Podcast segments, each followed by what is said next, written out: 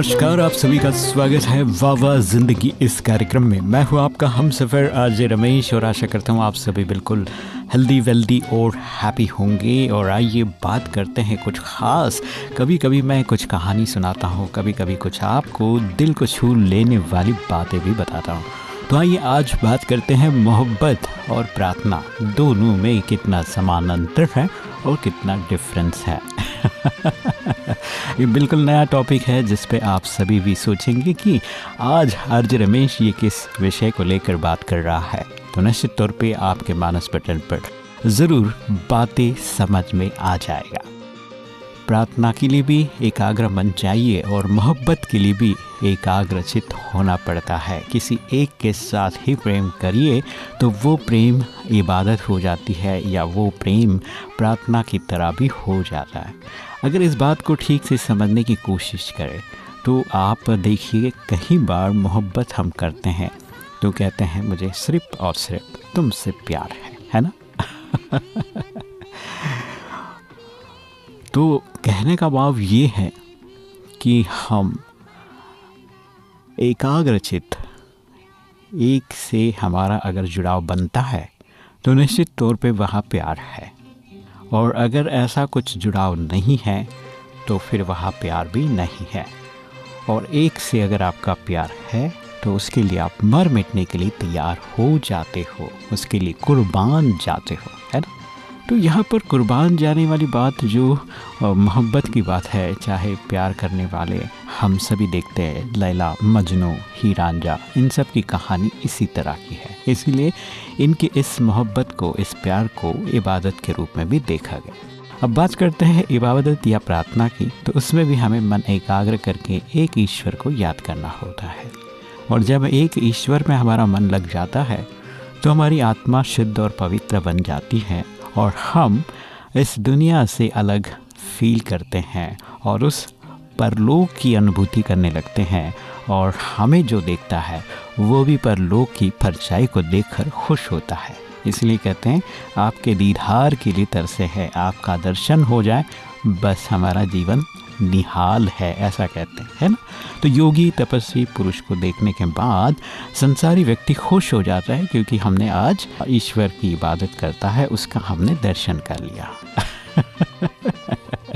तो चलिए, ये सारी बातों का एक कॉम्बिनेशन की तरह बात अगर मैं करूँ एक गीत के माध्यम से, मुझे रविंद्र जैन साहब का लिखा एक बहुत ही खूबसूरत गाना याद आता है। और शायद आपको भी पता ही चल गया होगा मैं किस गाने की ओर आपको इशारा कर रहा हूँ। बहुत समय पहले एक फ़िल्म आई थी 1976 में, जिसका नाम था फ़कीरा। जी हाँ और इसमें म्यूज़िक डायरेक्टर रविंद्र जैन का एक बहुत ही खूबसूरत गाना, और रविंद्र जैन साहब ने ही ये लिरिक्स लिखे थे। ये लिरिक्स बहुत ही आपको दिल को छू लेंगे, और ये गाना लता मंगेशकर जी की आवाज़ में है तो मैं थोड़ा सुनाऊँगा ज़रूर। दिल में तुझे बिठा के कर लूँगी मैं बंद जा करूँगी तेरी होके जाऊँगी तेरी। है ना कमाल की बात। दिल में तुझे बिठा के कर लूँगी मैं बंद आके। पूजा करूँगी तेरी, होके रहूँगी तेरी। दिल में तुझे बिठा कर है ना? तो ये पूरा जो है, एक प्यार को प्रार्थना के साथ, पूजा के साथ जोड़ दिया गया है। और इसमें आगे की लाइन अगर मैं कहूँ, मैं ही, मैं देखूँ, तुझे पिया और न देखे खोई मैं ही मैं देखूँ, तुझे पिया और न देखे कोई। एक पल भी ये सोच रहे, न किस विधि मिलन हो सबसे तुम्हें बचा के कर लूँगी मैं बंद आके पूजा करूँगी तेरी, होके रहूँगी तेरी। आगे का लिरिक्स और खूबसूरत है। आगे है, न कोई बंधन जगत का, कोई पहरा न दीवार। न कोई बंधन जगत का, कोई पहरा न दीवार, कोई न जाने दो दीवाने, छी पर कर ले प्यार।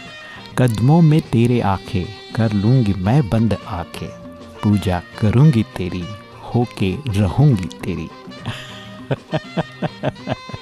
तो चलिए दोस्तों, मुझे लगता है कि आपने यहाँ पर प्यार और मोहब्बत और इबादत तीनों का मिश्रण देखा है।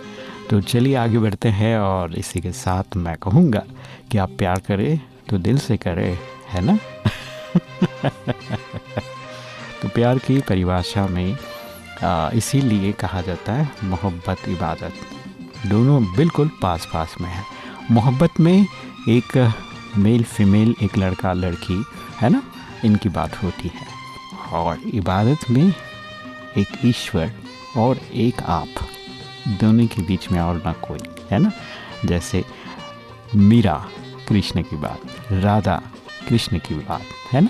तो यहाँ पर एक व्यक्ति उस ईश्वर के साथ जब एक रूप हो जाता है, उनके याद में तल्लीन हो जाता है, खो जाता है, डूब जाता है तो तब वहाँ पर जो है, मैं नहीं बसता, सिर्फ़ तू ही तू, है ना?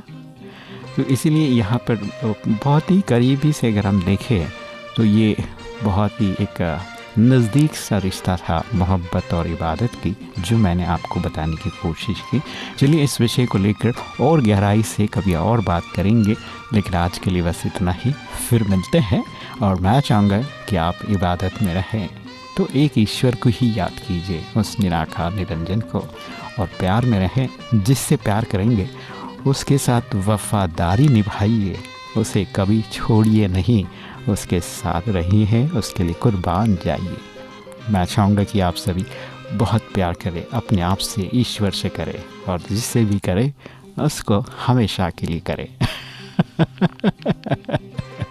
आपके जीवन में खुशियाँ और खुशियाँ और प्यार ही प्यार हो। इन्हीं शुभकामनाओं के साथ फिर मिलूँगा कुछ नई बातें लेकर और दुआओं में याद रखिएगा। इसी तरह वाह वाह ज़िंदगी में। मैं हूँ आपका हम सफ़र आर जे रमेश।